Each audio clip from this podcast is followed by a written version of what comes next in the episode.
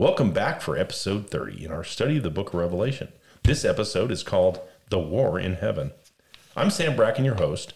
Our teacher is Dr. Breck England, who is teaching us about the book of Revelation by relating it to the Latter day Saint temple experience. In our last episode, John the Revelator divides the children of God into two groups those who follow Christ into his temple and those who refuse to do so. The Lord sends two witnesses to preach the gospel to them, but they are killed. This is a pattern we see in every dispensation. There are always two witnesses, and the mob always rejects them. That brings us to today's discussion on the war in heaven. Breck, tell us about it. Right. In chapter 11 of Revelation, we read that disciples of Christ find safety inside the temple, while the outer court of the temple in Jerusalem is given to the Gentiles. And the holy city they shall tread underfoot 42 months. Remember that. This is a pattern. It's a pattern throughout human history. It's not just one time thing, it happens again and again. And that's the whole idea behind dispensations. This is a pattern in human history, which we see repeated in the drama of the temple endowment. Think about this. Throughout the temple drama, the adversary is fighting to possess the souls of Adam and Eve. Isn't that right? Right. And the big conflict starts in the pre mortal world, in the family council in heaven, which gets disrupted, right? Mm-hmm. Lucifer objects to the Father's plan. Mm-hmm. And his objections were very persuasive to about a third of our family members. And they walked out of heaven with him. Right. Well, John symbolizes this moment in the book of Revelation by referring to a constellation in the night sky. He says, quote, Behold a great red dragon, having seven heads and ten horns, and seven crowns upon his heads. And his tail drew the third part of the stars of heaven and did cast them to the earth. Well, the constellation he's talking about is called Hydra. It is most visible during the winter.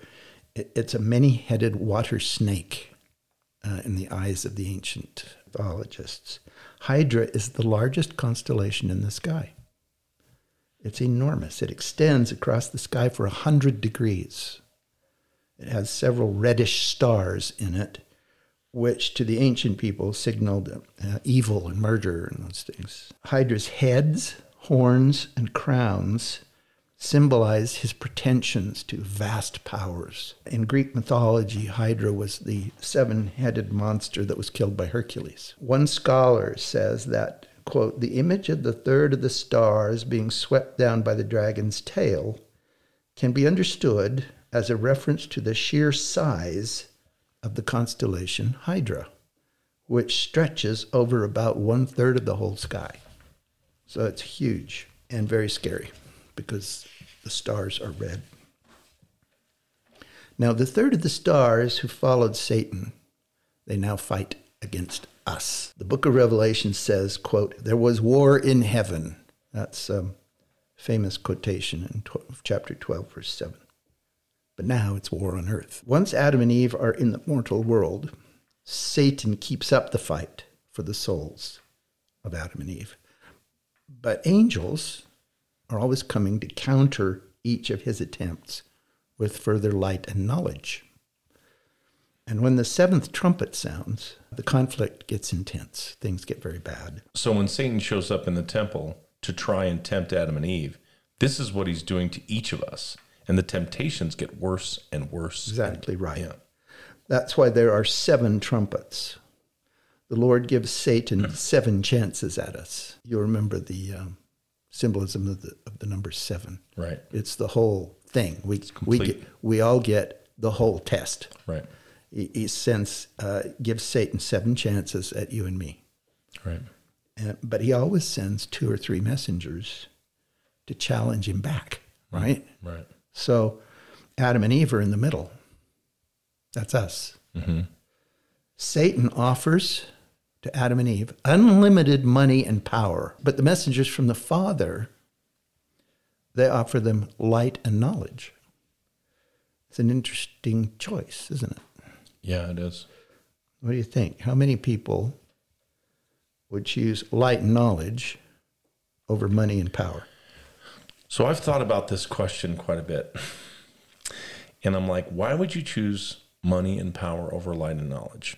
Or vice versa? Or vice versa, right? So the first thing that came to my mind was ignorance. If you don't understand what light and knowledge brings you, it's much easier path to go with money and power because money and power gives you control it gives you a sense of control it gives you a sense of command it it actually money and power takes away people to resist you. So i was raised in las vegas right? And uh, i learned early and young in this traumatic environment i grew up in, uh, amongst poverty and abuse and drugs and all sorts of crazy activities. If you had money you had power. Mm-hmm. And everything was greased in Vegas, like mm back in those days. Like anything you wanted, if you had a hundred dollar bill, you could get, mm right? And I used to see that.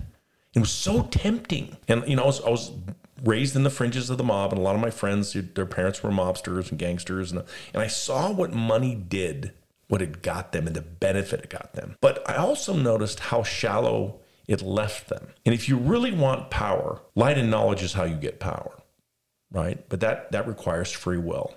If you if you have money and power, you almost can take away people's free will because they need money to survive and they need to eat and they need shelter and so it, it's a trick it's a huge trick. And i've had times in my life where I've went after money and power. I can tell you. Where i was a crazy workaholic. Like and i work hard now. Always do. But um but back then i'm like if i could just get the status if i could just get the promotion if i could just make x amount of money then i'd be happier. And it was like totally fleeting. It was a deception. Because what gives me happiness has more to do with empathy, compassion, generosity, living in the moment, keeping the commandments, being right with God, um, living your life to where you can act upon the promptings of the Holy Spirit, because that's such a critical thing. That's where the real wealth is. The real wealth and the glory of God is found in intelligence, in learning, in light, in meditation, and prayer, and and, and becoming a devoted disciple of Jesus Christ. You want power? That's where you get it. But the world shouts and screams, and every waking moment, it's all about money because money gives you power. Money gives you power. So, anyway, those are my musings on it. Very useful. You know, there are a lot of, even a lot of Latter day Saints who struggle with that choice um, between money and power on the one hand and light and knowledge on the other. Even though we know that the glory of God is intelligence. We don't always value light and knowledge over money and power. It's true. So the real story of Revelation is what uh, William Faulkner called the problem of the human heart in conflict with itself. Mm. Satan may whisper, but he can only serve our desires He can't control us. So the war in heaven continues in our own hearts between gratifying our pride and vain ambition on the one hand, or light and knowledge and long suffering and love unfeigned on the other hand. Now, each one of us has to fight this war, which is symbolically represented in the temple as a conflict between Satan and the representatives of the Lord. But the real war is going on in the hearts of Adam and Eve, who represent each one of us and who have to choose. Right. So the temple drama is all about whether we choose to follow Satan to a tragedy or to follow Christ into the celestial kingdom. Why would anyone choose to follow Satan? Well, I, I have my own opinion about that, but what do you think? Let me tell you my observations. Kim and I have a lot of dear friends that have left the faith. And they were faithful members, they were faithful believers, true disciples. And what I've observed is once people get to their basic needs being covered and, and, and have some money, they think they did it. and probably much of their effort probably did do it. But but then they start thinking well i did all this. Well i got this house and i got this job and i paid this and i do that. And, and it's me. It's not the blessings of heaven or god it's me and then when they start doing that then they're like why do i have all these constraints you know why can't i do what i want right and then like flaxen cords One question after another, after another, after another. And pretty soon they just abandon the faith and they attack it. They attack it as, um, uh, as, as, as ignorance. And I'm like, man, you want to talk about ignorance? How you've allowed your faith to erode over time because you think you're in charge of it all? That's amazing to me. So I don't think these people are following Satan. I think they're following their own lust and their own greed and their own temporal desires. And I think that's how Satan gets you. Because it's not necessarily you're worshiping Satan, you're just worshiping idols and things that take you toward him. And and the benefits of following Father in heaven aren't always obvious because because when you when you have light and knowledge and you do the things that God asks you to do, you keep you're a covenant keeper, right? You're a disciple. It doesn't guarantee you're not going to suffer. No, of course. Right. And and people that have money and power, they use it so they don't have to suffer as much. And what they don't understand is that you're still going to suffer even with money and power. So you might as well do it on the on the on the side of the Lord because at least that'll get you something. that, that that suffering will work to your reward in empathy and, in following the Savior. So I don't know if that makes sense. I mean, that's what came to me as we talked. I mean, Absolutely makes sense. Some people deliberately choose to walk right into a tragedy, tragic life. You know, I'm a literature guy, and all the great tragedies written by the great poets come to my mind, like uh, the Iliad and Hamlet and Macbeth. They all begin the same way with the sin of envy. right? I want what you have, Right. whether it's your wife or Yes. your riches or your house Yeah. or your whatever. Exactly. Yeah. Likewise, um, in the ancient Greek theater, people torn between humility and pride, they choose either a tragic course ending in death and alienation, or a course ending in family and marital joy. And it all starts with envy. You know, the, the Greeks had a wonderful word that we hear sometimes hubris. Yeah, I've heard of it. Hubris means overweening pride and ambition. It's the exactly the same thing you were just talking about. I did it myself. I rely on myself. And I look around and I see you have something. Well, I want that, so you get out of the way. Um, ultimately, other people become less and less important to you because you uh, you're, you're uh, consumed with envy. If you think about it uh, in Scripture, Lucifer becomes Satan because he envies Jesus. Absolutely. He wants what Jesus has. He was jealous of him. Uh, he hated Jesus, and he still does. Cain was jealous of his brother, so he killed him. Right. Why? To get his stuff. He says, Surely his flocks will fall into my hands. Okay, so he mm-hmm. kills his brother for sheep, right? Jeez. Okay. King David, he craved another man's wife, He did. and that led him into a terrible tragedy. Yeah. He had everything. He had everything and threw it away. Jeez. Most tragic of all were the wicked priests of Jerusalem who caused the death of Christ. And do you know what it says in the scriptures for why did they do that? In Matthew 27, it says they did it for envy of him. Wow. I think that's really interesting. That is. The tragic choice rips eternal life from us and leaves us with the devil's rewards. Now, in, in, in William Faulkner's words, these are rewards, quote, not of love, but of lust, of victories without hope, and worst of all, without pity or compassion, unquote. Those are powerful description of tragedy. That's the tragedy of so many of our brothers and sisters who let envy and jealousy and greed destroy them. And they end up with hard hearts that don't feel love or charity.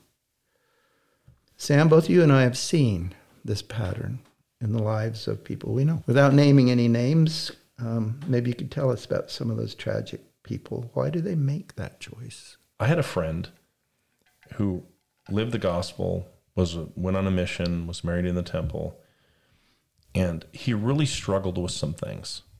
He had personal struggles because of traumatic childhood. And we related really, really well. And he just got tired of doing what was right. To me, the hardest commandment is to endure to the end. And I've seen, um, as Kim and I, we've been married 34 years and we've had really good friends and still have really good friends during that time. But we've had friends that have completely turned their lives upside down because it was just hard. it was hard to keep the commandments all the time. To endure to the end is one of the most difficult commandments because because you're going to have ups and downs and and living the gospel and keeping your covenants and following Christ and being like him truly trying to live your life as a true disciple is not an easy path. People just get tired of doing it. And it doesn't it doesn't keep you from having trials and try and tragedy. You still have them. The difference is you endure them so much better when Christ is with you. When you have the Holy Spirit guiding you through the tragic circumstances. And they lose the sensitivity to the Spirit. And they let themselves go to hell in a handbasket spiritually over time when they don't guard their testimony and they don't guard their actions and their thoughts and they don't meditate and ponder and work on their feelings and resolve them with the Holy Spirit, they just become subject to their own physiological whims and desires. And that that sends them on a tragic path. You follow yourself and your own power, or do you follow God and his power? Because Satan wants you to think it's all you. I pray, this is this ironically, this is one of my prayers that I never get so full of myself that I abandon the faith that's made me successful in my life. I just won't do it. I, I've just had too many great blessings. Too many great blessings. If you look at where I came from and where I'm at now, the only explanation is God's blessings in my life and me following the Savior. Mm-hmm. Nothing else makes sense to me. So I don't know if that's a good answer or not, but I mean, it's those very, are my thoughts, right? very good answer. I know uh, a few people who have uh, kind of backed away from the faith. And um, one that I knew some years ago, I asked him one day, I said, um, or he asked me actually, he said, How come you're still active in the church? yeah. I, I, said, well, I made some promises. I'm sure keeping yes, those. I said, Well, uh, I didn't know exactly how to answer him except to say that uh, I love the Lord and I want to serve him. And that brings me um, tremendous joy and satisfaction and happiness in my life. And uh, it also helps me through the tough times. And he said, "Well, he says I just uh, I just uh, don't believe it, and I'm backing away." And uh, I felt for him because he had sort of hardened his heart over time, and he became uh, what we used to call in high school pretty juiced. That is drunk. he, mm-hmm. he went for the the alcohol and um, which soothes the pain. There's some pain yeah, that he's there's yeah. not a, there's an underlying pain. If you turn yeah. to drugs and alcohol, there's an underlying pain you're trying to resolve. You're trying to soothe that you can't soothe with drugs and alcohol. The last time I saw him, um, he was sort of wispy. Uh, he, he's my age. He's sort of wispy. He came up to me and he put his arm around me. He says, uh, a very loose lip. He says, "I'm just an old drunk." And, I said, and I'm thinking, well, yeah, yeah, that's about right. but um, what is he? What has he lost? Is what in my heart I think. What has he lost? It's just tragic. Um, so I, I don't see him very often. I see him once every ten years or so. But so we know that Satan he envied um, the glory of Father and Son, right? And that's what caused the war in heaven. So envy is a killer. He proposed to redeem all mankind, that not one soul shall be lost. Not out of concern for his brothers and sisters, right? But in a bid for unlimited power. President J. Reuben Clark, who was a general authority when I was a kid, he once said, quote, Satan's plan required one of two things either the compulsion of the mind, the spirit, and the intelligence of man, or else saving men in sin those are his two tools, right? I want what I want, and I mm-hmm. and I don't want to have to pay for it. Right. Like, exactly. I want to do what I want to do, and I, I want no sacrifice, but I want all the blessing. Right. And neither scheme can work because slavery, which is the one, and sin, which is the other, are, quote, contrary to the nature of happiness. So true. That's in Alma 41. Slavery and sin are the very definition of unhappiness. Wow. And I see my friend, um, you know, wallowing in alcoholism. Yeah, well, I he's no longer- he's a, he's a slave. Yeah, he has no he no longer has choice. His, No, his body's become so dependent on alcohol. He he has his choice is gone. He, He's a slave. he's chemically dependent on on the alcohol. Right. Well, Satan's followers, they were unwilling to accept the principle that um, that sin is contrary to the nature of happiness. And that's just the way it is. That's, that's a natural and eternal law of the universe. President Henry Eyring says, quote, those who lost the blessing of coming into mortality lacked sufficient trust in God to avoid eternal misery, unquote. They didn't trust that the Father's plan would get them what they wanted, which was, quote, all that He had, right? Right. All the Father had. So, could the Father give them what they lusted after without paying the price for it? Like you say, I want what I want and I don't want to pay for it. Well, he, he couldn't. The Father couldn't do that. It's not possible, Right. even for Him. So the war began and it goes on. So this is the big insight that I got today. The war. We always think of the war in heaven as something that happened in the pre-earth life. We're smack dab in the middle of it. That's true. So, in our next episode, we will see what happens to the dragon. I can't wait.